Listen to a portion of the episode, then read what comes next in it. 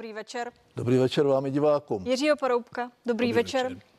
A Miroslava Kalouska. Dobrý večer, Dobrý děkuji večer. za pozvání. Díky pánové, eh, že jste se tu dnes večer tak pěkně sešli.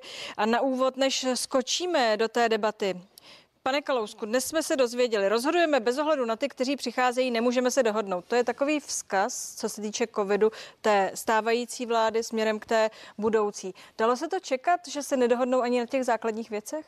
No, eh, víte, eh, ona rozhoduje ta vláda. Ta má pořád stále pravomoce. Já vždycky se trošku naštvu, když čtu v novinách, že ani stará, ani nová vláda. Žádná nová vláda není. Není ještě jmenována, nemá své pravomoce, nemůže se toho ujmout. To znamená, veškerou odpovědnost nese stále vláda, která má příslušné pravomoce. Pane Borovku, a to i přesto, že ta odcházející vláda v této bezprecedentní situaci tu budoucí vyzývá ke spolupráci? Tak ráno jsem slyšel jednou mudrce, jak říkal v konkurenční televizi o tom, že by bylo dobré, aby se třeba udělalo společné zasedání těch vlád, ale to jaksi bylo tak úsměvné, ale tam to nikomu úsměvné nepřišlo. Ale já myslím, že by asi nebylo od věci, kdyby třeba eh, ti ministři si sedli, nebo ty jejich tý, eh, týmy si sedli a kdyby hledali v téhleté obtížné situaci nějaké společné řešení, ale upřímně ta vláda, která vládne, tak vládne do poslední minuty a samozřejmě očekává se, že nebude činit nějaká velká, velká, velká rozhodnutí, No ale hm, ta operativní rozhodnutí prostě musí, eh, musí činit, takže ty, ti noví, kteří přijdou, možná, asi určitě, ale zatím nejsou jmenovaní, takže co tam jako s nimi dělat? To není partner pro toho ministra. Pane Topolánku, jak byste nazval tuhle fázi, kdy se potkává uh, nárůst epidemie se střídáním tedy vlád?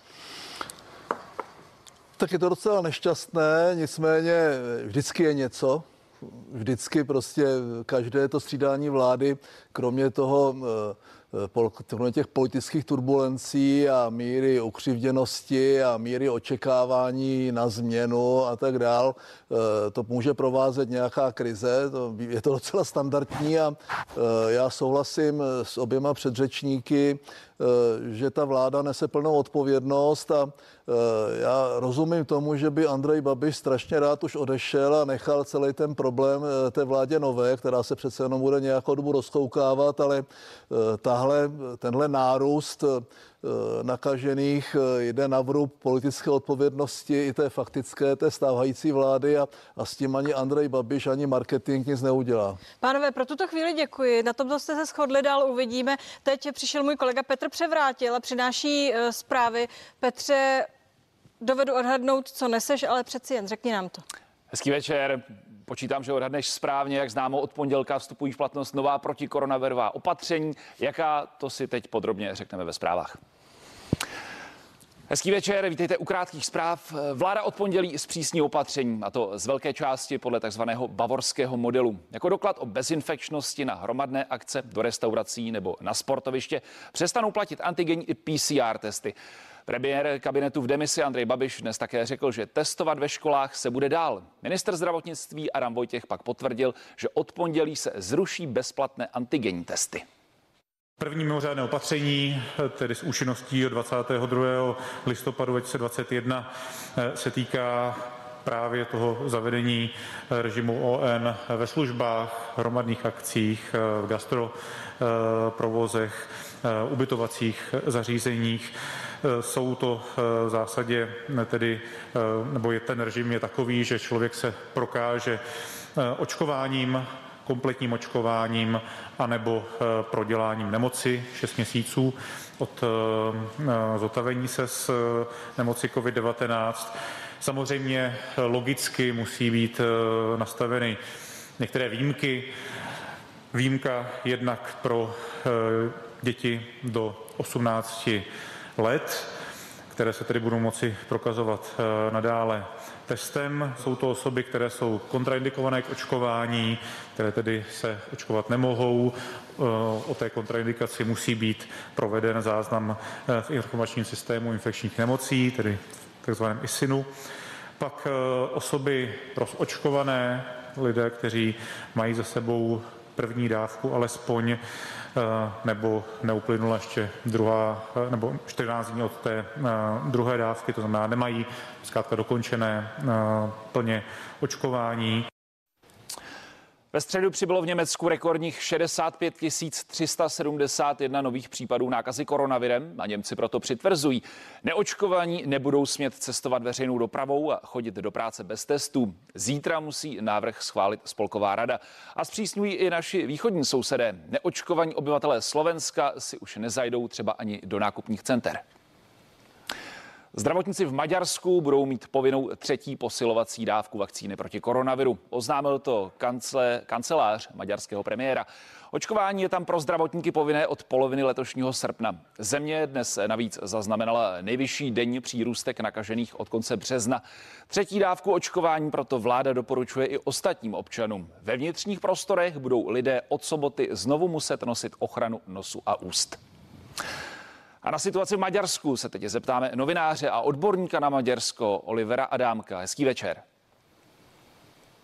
Dobrý večer i vám. Pane Adámku, jak se k tomu opatření staví samotní zdravotníci a jaký je obecný postoj k očkování mezi maďarskými obyvateli?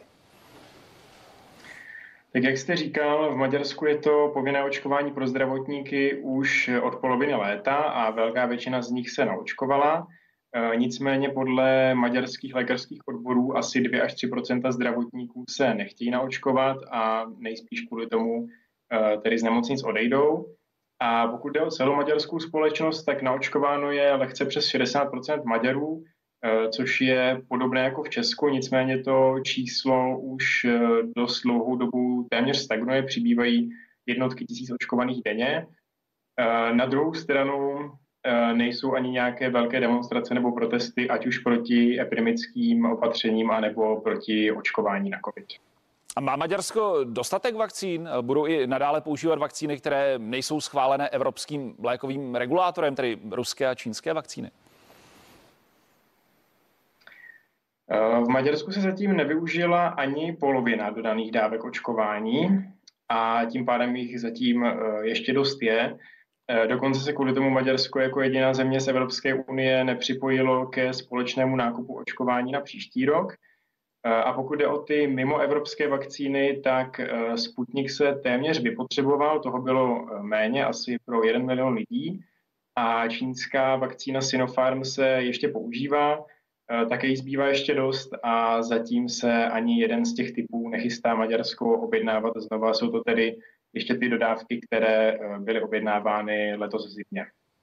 Říká novinář a odborník na Maďarsko Oliver Adámek. Díky, že jste byl s námi. Hezký večer. Vám taky děkuju a nashledanou. Petr Fiala dnes eh, znovu zopakoval, že na seznamu ministerských kandidátů trvá a nehodlá na něm nic měnit. Reaguje tak na dotazy ohledně prezidentské výtky vůči jednomu z navrhovaných ministrů. Podle několika zdrojů má Miloš Zeman výhrady k Pirátovi Janu Lipavskému, který by měl zastávat post ministra zahraničí. Prezident Miloš Zeman opět vstupuje na politické hřiště a míč je na jeho straně. Smířit se nehodlá s jedním navrženým jménem ve vládě. Abych nebrzdil ustavení vlády jako celku, poradím Petrovi, aby eh, tento rezort buď obsadil sám, anebo eh, to pověřil některému z členů vlády. Konec konců Karel Havlíček byl také dvojministr, že? Jméno prozradit oficiálně nikdo nechce, šíří se ale jméno Jana Lipavského. On sám odmítá, že by byl problémem. Nemám informaci, že bych byl tím sporným kandidátem já. Nebudu o tom tedy spekulovat. Má nominace na ministra zahraničí za Piráty trvá. Budoucí premiér Petr Fiala dnes v SMS zprávě potvrdil svoje včerejší slova, že za týmem si stojí a náhradníka hledat nebude. Já nejsem připraven uvažovat o náhradníkovi. Já jsem přesvědčen, že eh, ten seznam členů vlády, tak jak jsem ho předložil, že je kvalitní a všechna ta jména jsou eh, ta správná jména. S jednotlivými kandidáty se chce prezident setkat ještě předtím, než je případně jmenuje. Josef Mádle, CNN Prima News.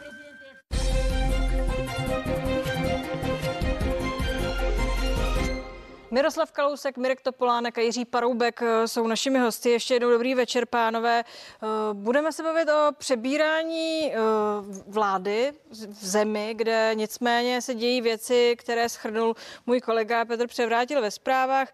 Pane Topolánku, ať je to jak chce, covid tu je, covid tu zůstane. Co to znamená za komplikaci pro stávající, pro ty, kteří přicházejí? Vidíme, že tam těch překážek tomu, aby ta vláda přišla a začala eh, jaksi naplňovat to, co eh, slibovala, je hodně.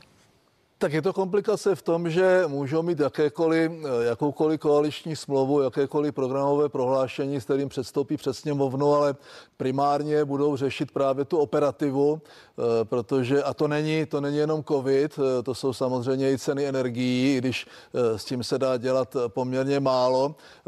Myslím si, že i málo se dá dělat s tím covidem, proto jsou všechny ty vlády tak hysterické. Já jsem byl dvakrát naočkovaný, přesto jsem dostal covid, teď jsem jeden den po karanténě, eh, mám půl roku jakoby od toho klid a já prostě na těch opatření už úplně kašlu.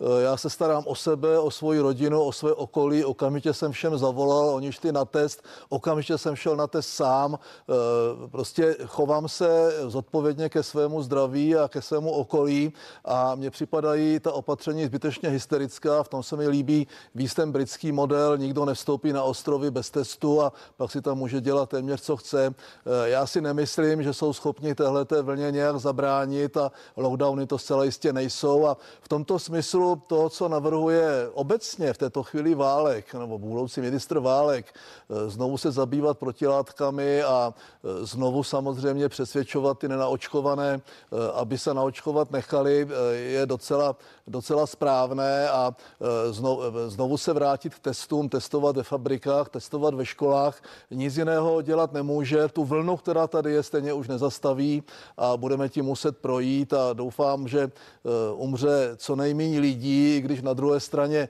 ti, kteří dneska jsou na těch jibkách a na těch ventilátorech a jsou v mém věku a starší a nebyli naočkovaní, ti si za to můžou tak trochu sami. Myslíte si, že je to tak, jak říká eh, pan Topolánek? Může přijít ta příští vláda a vlastně tato tvrdá opatření teoreticky schodit a přistoupit k tomu, co říkáte. Budeme se testovat, zapojíme zdravý rozum, očkujte se. Tak já myslím, že každá vláda zapojuje nějak zdravý rozum, i když o tom někdy pochybuju u některých vlád, ale já, kdybych byl na místě eh, té současné vlády, tak bych šel asi ještě tvrdší cestou, tou rakouskou, která je tvrdší než ta bavorská o něco.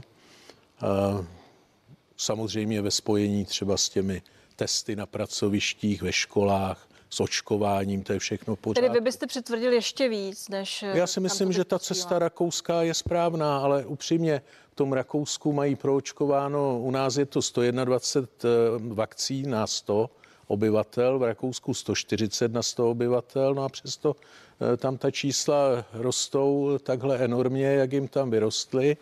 Takže eh, jenom to očkování prostě samo o sobě nestačí. Takže jinak souhlasím s tím, co, co říkáte. Člověk se musí o sebe starat sám.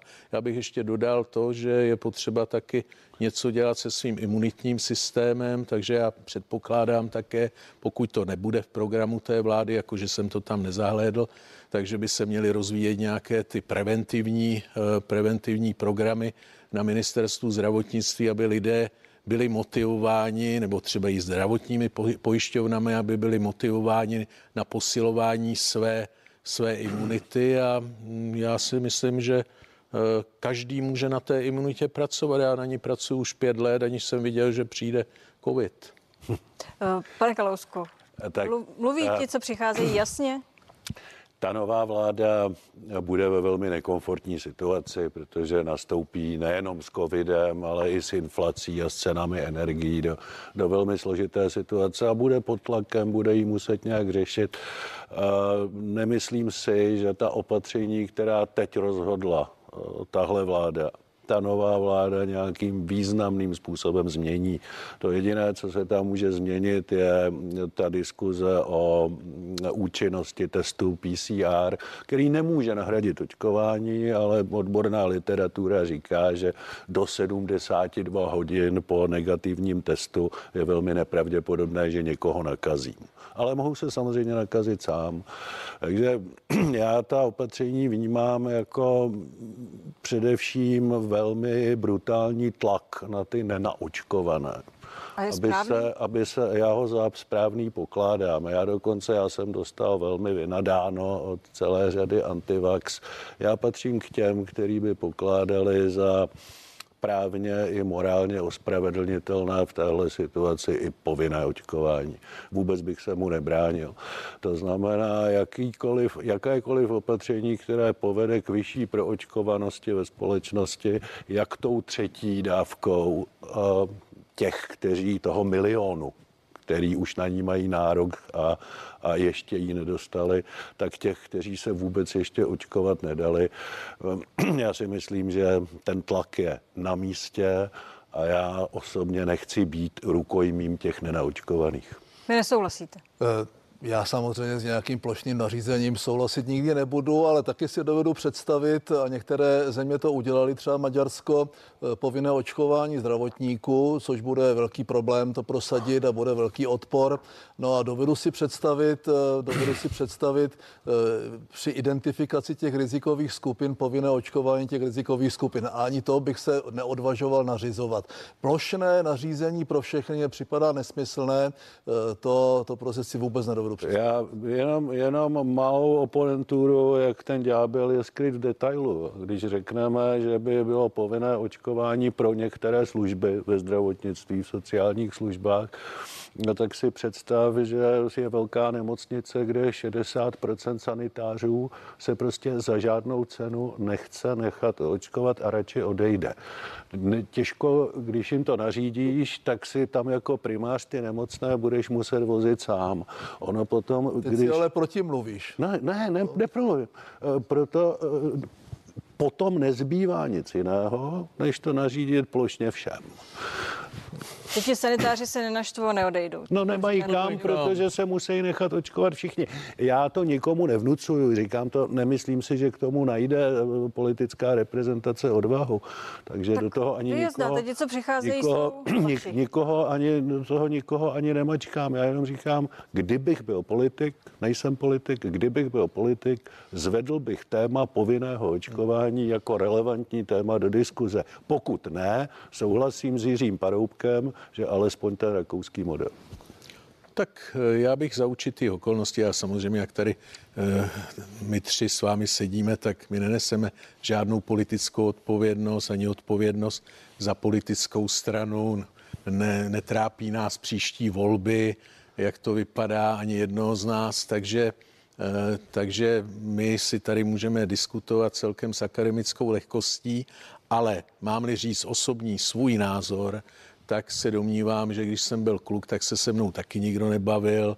Měl jsem, eh, dostal jsem eh, nějakou vakcínu proti tetanu, nebylo mě dobře, proti tuberkulóze, proti neštovicím a bylo to víceméně povinné a domnívám se, že díky tomu třeba se podařilo u nás vymítit dětskou obrnu, ehm, Domnívám se, že to ve své době byl obrovský úspěch, takže nějaké zkušenosti tady s tím Vy byste jsou. se s těmi lidmi zkrátka dobře o tom příliš nebavil. To chápu no, správně. Teď se už tam jako bývalého premiéra, který ví, co Bavil to znamená. bych se s nimi, ale řekl bych jim, jaké jsou to přednosti a, a že, to, že to takhle nejde.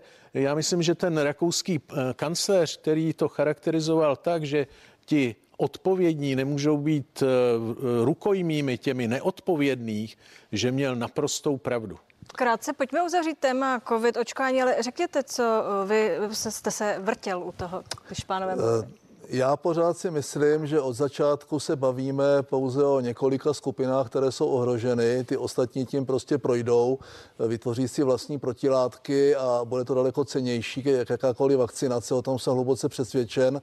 A já jsem proto u těch skupin, které jsou ohrožené a ty pojišťovny jsou schopny jednoznačně definovat, eh, tak to případně i nařídit. Ale a, a opravdu si myslím, a zní to sice strašně brutálně, že pokud někdo v mém věku s nějakou komorbiditou nebo s nějakým problémem unitního systému po nějaké vážné nemoci nebo s předpokladem vážné nemoci. Pokud dneska se vyskytne prostě na té jipce a je, je to ortodoxní antivaxer, není naočkovaný, tak si za to opravdu trochu může sám a já bych sázel na tu individuální odpovědnost eh, s tím, že se budeme k sobě chovat slušně. A i když to já... doteď nevyšlo s tou individuální odpovědností no to ale, zjevně. To bude stejné příští rok a my prostě, eh, bude to trvat rok nebo pět let a musíme tím projít a čím dříve si ta společnost vytvoří tu kolektivní imunitu, stádní, nebo jak se to jmenuje, a čím dříve eh, tím projdeme, tak, eh, tak prostě tím dříve bude, bude po covidu a bude zase nějaký, nějaký jiný koronavirus. Jasně, že od roku 2013 je identifikováno šest koronavirů, které tu evropskou společnost napadly nějakým způsobem s větším či menším úspěchem a tenhle je zvlášť zákeřný a, a nemyslím si, že to jsme schopni vyřešit lockdowny a že jsme schopni opravdu těm lidem nařizovat nějakým zásadním způsobem, co mají dělat. Mají se chovat slušně, mají respektovat ty základní opatření a, a budeme tím muset projít. Já si, já, si, já si opravdu nemyslím, že jakékoliv opatření, i když to dneska zastavíme, se nám nevrátí jako bumerang za půl roku s nějakou další vlnou, která, která nastane potom uvolnění. Já prostě... Skončí to tak rychle, jak rychle budeme proočkovaný. To je prostě stanovisko všech odborných společností, já nemám důvod o tom pochybovat. To znamená, zvolíme-li taková opatření, že budeme pro očkování rychlé, bude to levnější a umře méně lidí. Budeme-li si hrát na kampaně a budeme věřit, že během pěti let budou všichni odpovědní, bude to dražší a umře více lidí. Je to naše volba. No bylo by to pravda v případě, že by se neuznávalo jako adekvátní očkování prodělaný covid a půlroční protilátky, které tě před tou nemocí chrání. To znamená, není to úplně pravda. No to se... Já jsem pro očkování, sám jsem naočkovaný, ale není to prostě celá pravda a to ještě zapomínáme na, na právě na protilátky, které si ten organismus vytváří po prodělaném no. covidu sám. Mají se měřit, mají se testovat a mají ti lidé no. mít naprosto stejné adekvátní postavení jako ti naočkovaní. Po, po prodělaném covidu půl roku. Potom ho musím prodělat buď znova, nebo musím být očkovat. Krátce, pane Paroubku, prosím. Já si myslím, že to je širší problém, než jenom eh, problém uzavřený eh, za hranicemi republiky. Je to globální problém a jestli eh, je to dneska o tom taky, jakým způsobem se podaří řešit tu pandemii celosvětově. To znamená v Africe, v Jižní Americe, v Ázii, protože jinak budou vznikat mutace a ty se budou dál přenášet eh, do Evropy, takže nás to bude dál nutit, nebo tedy ty systémy, které tady eh, budou zajišťovat vládu nebo různé zdravotní pojišťovny. Dál je to bude nutit k tomu, aby dělali třetí, čtvrtou vlnu vakcinace a tak dále. Takže je také potřeba, aby si ty vyspělé země eh, dohodly na tom, jakým způsobem budou sanovat, eh, řekněme, ten třetí svět a jak, eh, jak tedy ho zajistí těmi, těmi, těmi látkami. Pánové, pojďme se od tohoto jen odpíchnout a posunout se dál. Petr Fiala, příští předseda vlády, která dřív nebo později uh, bude spíš nepopulární. Ať už se vrátíme k tomu, co, s čím jsme doufám teď na chvíli skončili téma covidu, tak ale upřímně řečeno zmiňovali jste to sami, zdražování, zkrátka dobře. Očekává se, že ať chce nebo nechce, bude muset udělat eh, spoustu nepopulárních kroků. Nevím, za jak dlouho to bude, kdy eh, se to poprvé proti ní otočí. Ta vláda může být eh, nesociální, považovaná za nesociální, za neekologickou, nevím jakou. Pane Kalousku, řekněte mi, vystoupí teď Petr Fiala a řekne, děkujeme, že jste nás zvolili, ale je to přesně tak? No, proč se na to ptáte mě? To se musíte... Tam se, jestli si myslíte, že... To se, proč se na to ptáte mě? To se musíte zeptat Petra Fialy. A Petr, Doporučoval byste mu Petr, to? Eh, já bych doporučoval, aby udělal inventuru toho, co tady bylo. Protože spousta těch věcí má samozřejmě setrvačnost. Petr Fiala bude muset řešit situaci ve veřejných rozpočtech, nebo jeho vláda, kterou nespůsobil. Tu způsobila vláda ANO a sociální demokracie. Petr Fiala spadne do velkého problému inflace, kterou nespůsobil. Ona je z poloviny dovezená, ale pozor, z poloviny, když si prohlédnete čísla České národní banky, tak z poloviny jsme si ji vyrobili sami svojí vlastní neodpovědnou rozpočtovou politikou a svými zásahy do trhu práce. On, on sklidí něco, co zasili ty před ním a měl by umět to veřejnosti vysvětlit, že přebírá tu zemi v takovém a v takovém stavu a ve vla, v, v zájmu každého člověka, že musí udělat nějaká opatření, která se možná nebudou všem líbit. E, tak bych asi postupoval já, jak bude postupovat Petr Fiala, nevím. V každém případě to bude vyžadovat velmi trpělivou a pečlivou komunikaci, vysvětlit to maximálnímu počtu lidí, kteří budou ochotně naslouchat. Bude to zásadní, eh, tenhle krok? Měl by to Petr Fiala udělat a jakou Který formou podle vás? Krok? Říct, jak to je? To budou muset udělat nepochybně, eh, proto potřebuje nějaký čas na to, eh, aby zjistil, jaký je skutečný stav, protože já úplně nevěřím tomu, tomu marketingu a tomu, co se hrne z těch rezortů.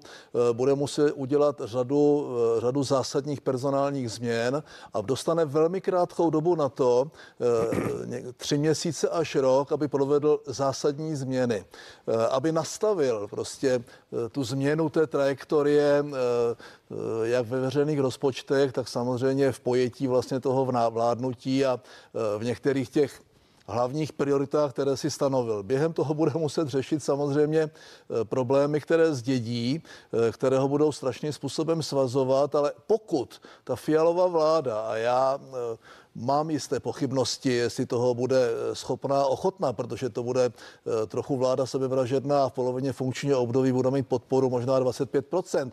Pokud nebude ochotná a schopná ty kroky udělat, i ty bolestné, tak tam nemusela nastupovat. To znamená, já prostě mohu na ně akorát apelovat a zpovzdálí eh, se na ně dívat a pozvedávat obočí. Eh, nicméně, pokud nebude ochotná jít do těch bolestných kroků, tak tam nemusela nastupovat. Jim asi nic jiného nezbude. To, co říkáte, budou muset udělat. Jde jen o to, jestli to avizovat a kdy, jestli to může, s tou situací, kterou popisujete, že budou velmi nepopulární velmi brzy, pomoct?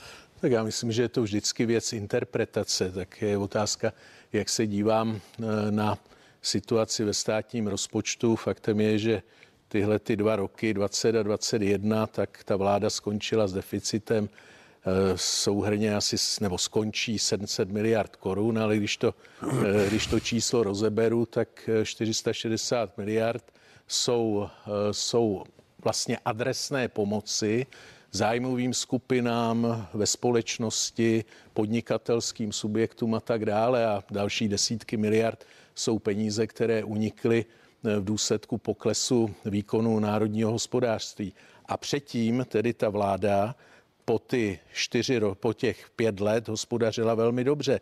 Miliarda 600, eh, bilion 600 miliard eh, růstu HDP za těch pět let a přitom prakticky pokles, pokles zadlužení o 20 miliard. Takže já si myslím, že říct, Andrej říkáte, Babiš říkáte, se... že nerozhazoval. Andrej říkáte, Babiš že Andrej Babiš se zcela nepochybně s touhle jednoduchou eh, s touhle jednoduchou argumentací ubrání. Takže já bych byl velmi opatrný v téhleté interpretaci, protože proti tomu Dobrá, bude stát jiná Petr Fiala podle vás? Každá vláda, každá vláda, která přichází, říká, že ta předchozí vláda rozhazovala. Takže eh, to si myslím... Zdá se že tato vláda nerozhazovala, že těch 700 miliard, co jste spočítal, je adekvátní Ne, to jsem ztráta. nespočítal, to je statistika. Říkáte, co jste a 460 řekl? miliard to je taky statistika, další desítky miliard. Nedalo se to uh, udělat uh, jinak lépe? No tak já nevím, proč to nedělali američané lépe, Britové, pane, proč to nedělali jinak.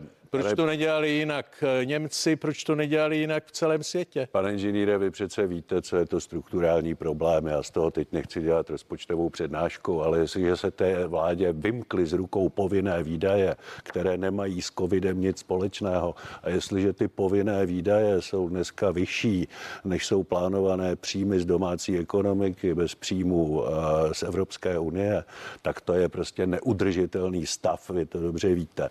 A ten stav se nedá řešit jinak, než že se prostě budou snižovat ty povinné výdaje. A snižování povinných výdajů je vždycky nepopulární. Já myslím, že to není pravda, co říkáte. Je to- Tyhle ty čísla, které jsem, jsem to- vám řekl, jsou naprosto objektivní a jsou to statistiky. Nemáte pravdu vy, já jsem vám to kdykoliv připraven Necháme doložit. si, necháme si Tak, svoji já- pravdu. Já tady nechci zvy- zvyšovat napětí, nicméně Andrej Babiš eh, ty první roky, eh, ať už jako ministr financí eh, nebo jako premiér, měl poměrně bezprecedentní situaci v tom smyslu, že po té poslední krizi, která u nás nebo v celém světě proběhla, i když u nás měla ty, eh, ty dvě dna, dá se říct, eh, se, se dobral eh, a na tom nemá žádnou zásluhu eh, velmi významného eh, růstu HDP a velmi významného navýšení těch příjmů.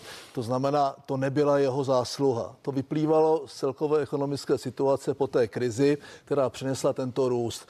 Eh, Ten růst on probendil, víceméně neudělal žádnou strukturální změnu ve výdajích, neudělal žádnou potřebnou reformu, o které víme, že je nutná a fakticky v situaci, kdy jsme došli do krize covidové a ekonomické, kterou ta covidová krize přinesla, tak neměl už z čeho brát, neměl žádné rezervy a tu zemi zadlužil více, než musel. To znamená, je to problém a já teďka nechci plývat na Babiše, eh, to je strašně snadné a není to asi, bavíme se o Petrovi Fialovi a jeho vládě a on jde do, do situace, kdy eh, tady je vysoká inflace, eh, zdá se, že ji máme nějakým způsobem pod nějakou kontrolou a nikdo to přesně neví dochází k určité stagnaci toho hospodářského růstu a situace, kdy nastupuje ta nová vláda, má se řadu projektů poměrně nákladných a dobereme se nějaké stagflace, eh, tak to vlastně neudělají vůbec nic a budou řešit jenom po ty chyby eh, Babišovy politiky. To znamená, v tom je ten problém té nové vlády,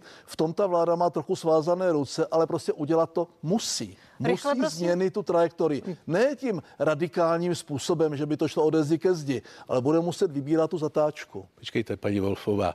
Rychle, já bych chtěl mít stejný Prosím, prostor stručně jako oba dva dostanete pánové. ho, jenom musíme Takže jít do breaku. Tedy Pokud jde, pokud jde o, té, o tu inflaci, ani v tomhle nemáte pravdu. Ta inflace přeci není problém Česká, tak jako, eh, jako tedy přednedávnem, před volbami eh, jste říkali Babišova drahota, no tak teď po volbám vám budou říkat Fialova drahota, protože eh, když nebudou korektní tedy. Protože ta drahota, to je všude, v celém světě, s výjimkou Číny teda. Ale jinak ve Spojených státech máte růst inflace přes 6%, v Británii, dneska jsem viděl ty čísla, jsou 4%, v Německu 4,2%, u nás odhady, které jsou konzervativní, tak říkají, že to bude 6% do konce roku. A ty, které nejsou konzervativní, tak 7 až 10%, ale já, já to vidím jako logické, protože pokud ceny komodit rostou takovými tempy, jako rostou, to znamená třeba u Eh, U nafty je to 120% meziročně na konci eh, ří, října 20 a 21, u plynu přes 60% a prakticky není komodita ani v oblasti průmyslových kovů, ani v oblasti tedy potravinářských surovin, kde by to klesalo. Takže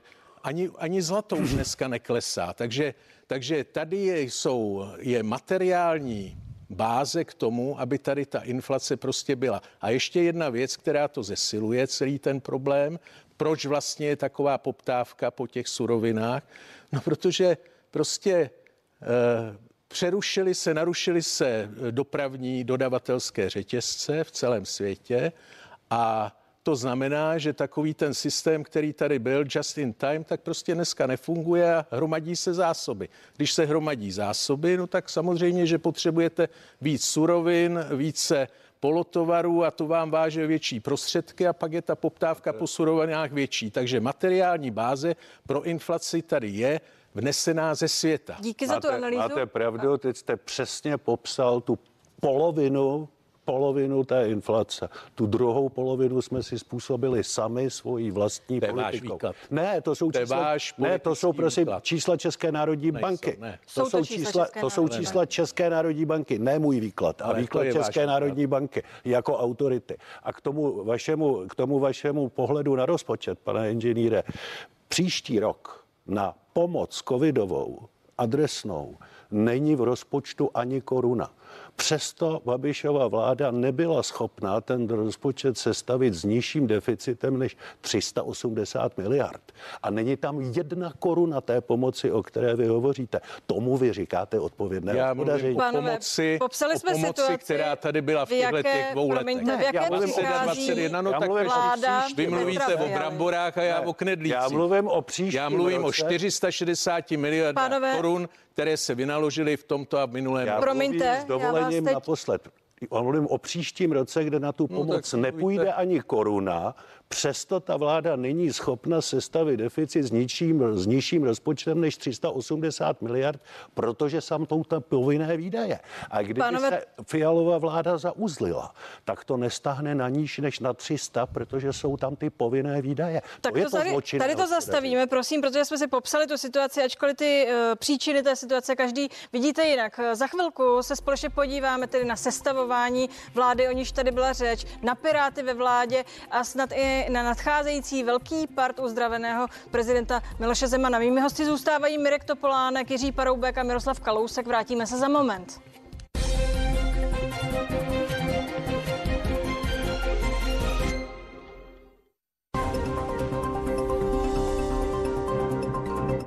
Ahoj, já jsem Rixo. Víte, jak si nejrychleji srovnáte to nejlevnější povinné ručení a nejvýhodnější havarijní pojištění? Jedině se srovnávačem Rixo.cz. Stačí, když si pamatujete svou SPZ a technické údaje o vozidle se vyplní za vás. Pak už jen pár informací o vás kvůli bonusům a je to. Vezmu si tohle, to mi sedí. Srovnejte si rychle a jednoduše nejvýhodnější pojištění vozidel. Rixo.cz. Nejrychlejší cesta k nejvýhodnějšímu autopojištění. Pro letošní Vánoce vytvořili Lind švýcarští mistři čokolády nejkrásnější dárek z té nejjemnější čokolády Lind. Kouzelného Lind medvídka s přívěskem ve tvaru srdce.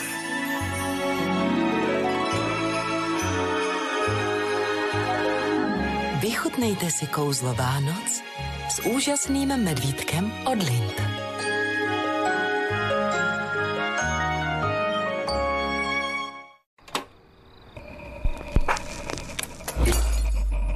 Au. Wow. Au. Aukro. Prodávejte a nakupujte na aukro.cz. Dejte věcem nový život. Právě teď probíhá v Datartu Black Friday s neskutečnými slevami. Do Vánoc dárky už lépe nenakoupíte. Udělejte si radost balením dvou sonických kartáčků Philips za ještě výhodnější cenu. Datart. Opravdový elektrospecialista.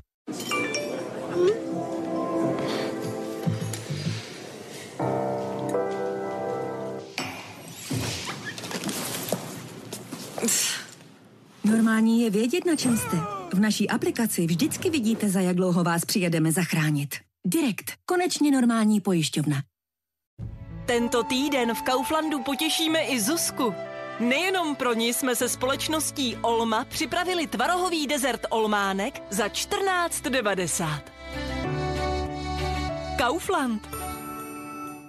Letos si napište o nové telefony, notebooky, herní konzole nebo televize a my vám je nadělíme se zvýhodněním až 7000 korun. T-Mobile.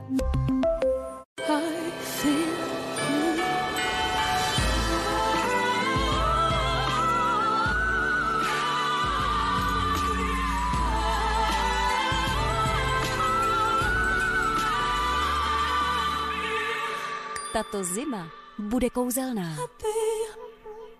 Pojďme se spojit s našimi diváky a ukázat jim, jak si Vaniš poradí s jejich třemi problémy s prádlem. Prádlo třídím, ale někdy se mi i přesto obarví. Sportovní oblečení i po praní někdy zapáchá. A ty skvrny od čokoládového pudinku nechtějí pustit. Stačí při každém praní přidat jednu odměrku Vaniš. Podívejte, už jedna dávka přípravku Vaniš brání nechtěnému obarvení. Wow. Bojuje proti zápachu a odstraňuje odolné skvrny. Super! Je to takto jednoduché. Tři problémy, jeden Vaniš.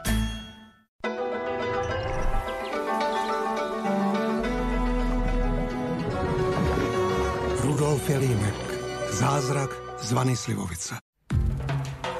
Malých půjček je plný svět, kterou si vybrat na to znám odpověď. Nejlevnější na trhu je Kamaly, je rychlejší, než byste čekali.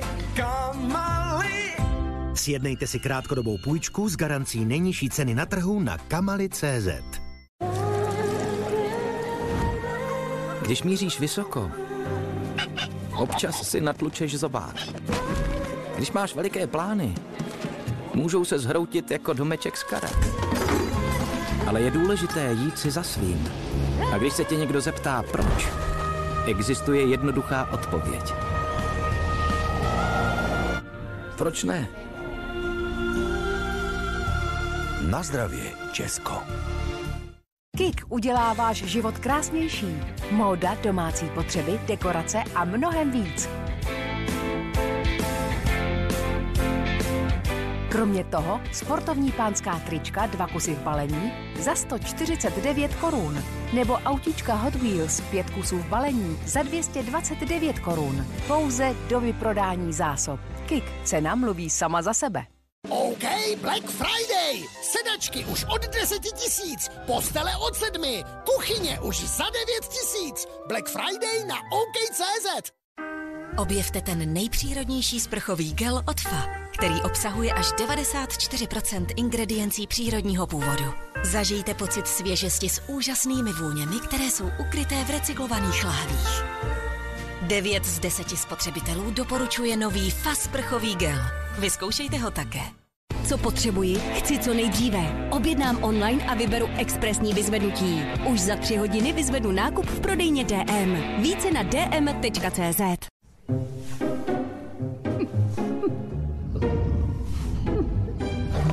Nový Realme 8 5G se špičkovým Full HD displejem vás svou bleskovou odezvou doslova pohltí. Stavte se pro něj u nás. Vodafone. Apetito je chuť plná nápadů. Hmm, z čeho je to? Mléko, sír, pořádný kus a ani maslo nesmí chybět. Mňam, dám si to. Miluji to. Apetito. Počkat, víte to? Apetito si nově vychutnáte také v poctivě uzrálých plátcích.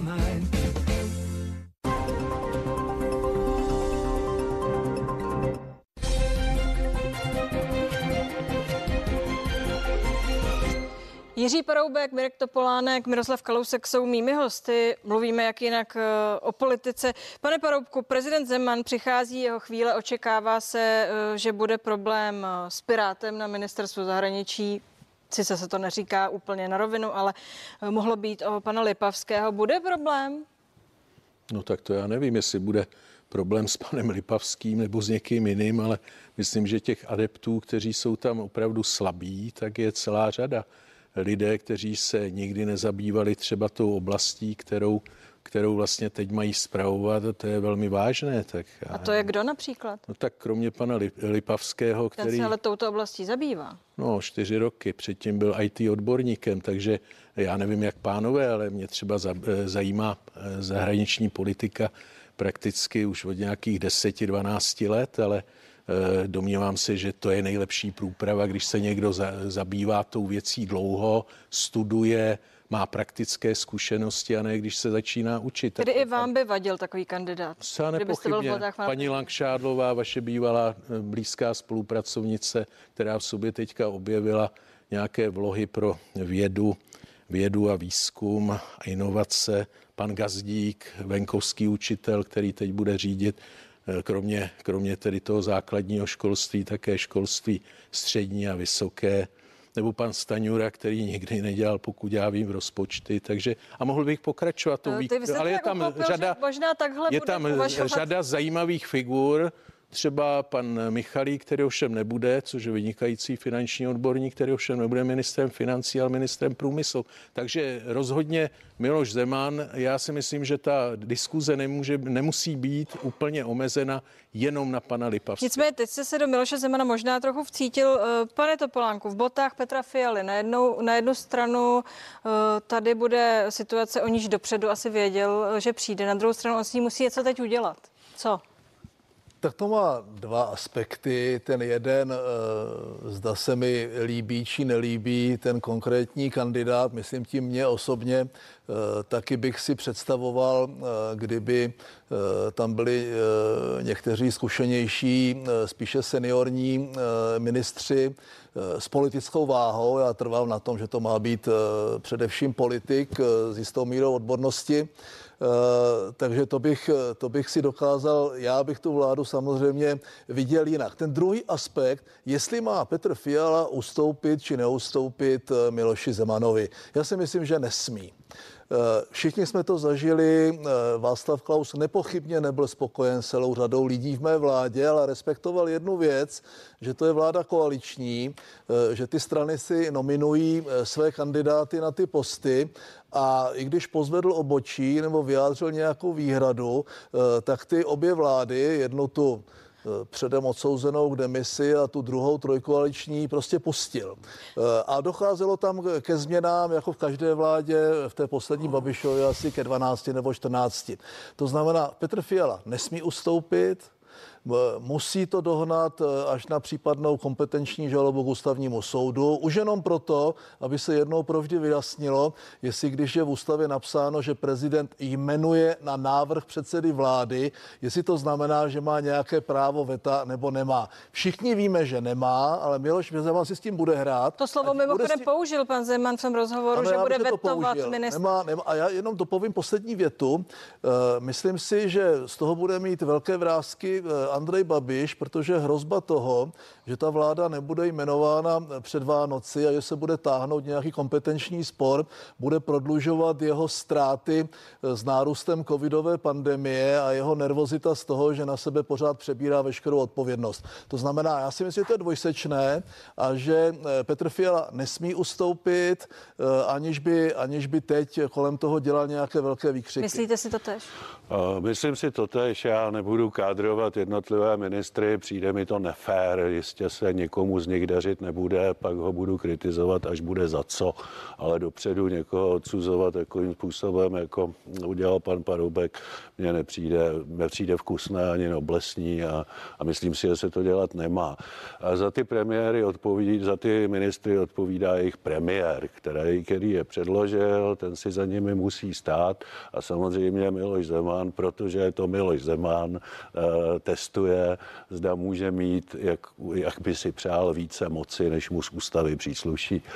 Jak známe Miloše Zemana, všichni tří, tak víme, že pokud mu ustoupí Petr Fiala jednou, bude ustupovat pořád. On prostě, podle mého názoru, nevím, co udělá, ale on ustoupit nesmí, má dost nástrojů jako premiér, jak tomu prezidentovi vysvětlit, že aby mu namenoval všechny jeho ministry a pokud to prostě Miloš Zeman neudělá, tak nejčistší řešení je ona kompetenční ústavní žaloba, ať to rozhodne ústavní soud, což bude dobré nejenom pro dialog Fiala Zeman, ale pro všechny další případy všech dalších vlád a dalších prezidentů, ať je to tedy jasné, jestli ten prezident na to má nebo nemá právo. Podle mého názoru na to právo nemá. Konec konců premiér Paroubek, když mu odmítl Václav Václav Klaus jmenovat ministra zdravotnictví Ráta, Eh, tak eh, si to také nenechal líbit a prezident Klaus nakonec doktora Ráta jmenoval. Jestli to bylo dobře nebo ne, já nevím, ale proběhlo to tak. A já je potřeba říct, že nechal si to líbit a pan, pan Babiš a pan Paroubek, v pana a pan, no, jistě, a pan Paroubek měl můj respekt, že si to líbit nenechal. Máme tři minuty do konce vysílání. Já mám jednu krátkou otázku a prosím o, o jednovětou odpověď. Piráti budou ve vládě, mají čtyři poslanci, rozhodli o tom eh, v celostátním fóru. Co jim předpovídáte, pane Paroubku? Já bych ještě přeci jenom reagoval na to, co říkal pan Kalusek. Já si nemyslím, že je nenormální posuzovat budoucí ministry z hlediska jejich kompetence a upozorňovat na to, pokud eh, tu kompetenci prostě nemají. Nejsou to posvátné krávy. Pokud jde o ty piráty, podívejte, ta koalice, i když má 108 mandátů z 200, tak je velmi křehká. Piráti mají čtyři mandáty, to není za žádná sláva. Já si myslím, že při nějakém třesku v rámci té koalice a domnívám se, že ten nastane někdy za rok, během roku, takže z té koalice mohou odejít. Pane Topolánku, krátce. Co to udělá s Piráty? Z pohledu pirátské strany eh, jsou obě ty varianty docela špatné. Eh, pokud eh, tam budou čtyři protestní radikalizovaní piráti v opozici, zcela osamocení jako takový ostrůvek, tak je to samozřejmě může zničit. Pokud budou v té vládě, může to zničit taky, ale pro futuro a pro tu budoucnost té pirátské strany je vhodné, aby měli lidi, kteří projdou vládní zkušenosti, aby měli lidi, kteří mají vůbec představu, co ta agenda a ta schopnost to prosadit tu agendu znamená, aby pochopili, jak funguje byrokracie, jak funguje státní zpráva.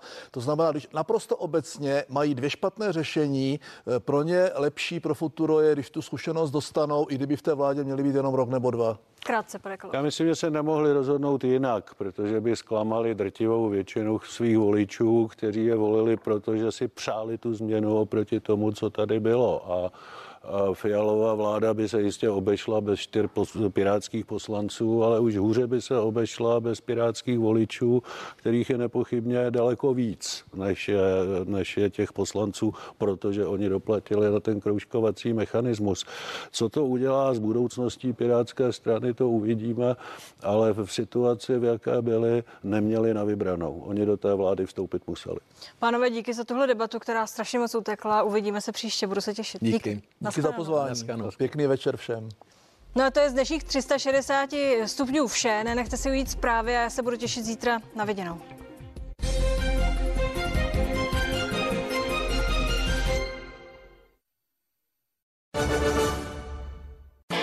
Toužíte to roztočit? Inspiraci a erotické hračky na večer najdeš na www.erosstar.cz. Děláme sex zábavnější.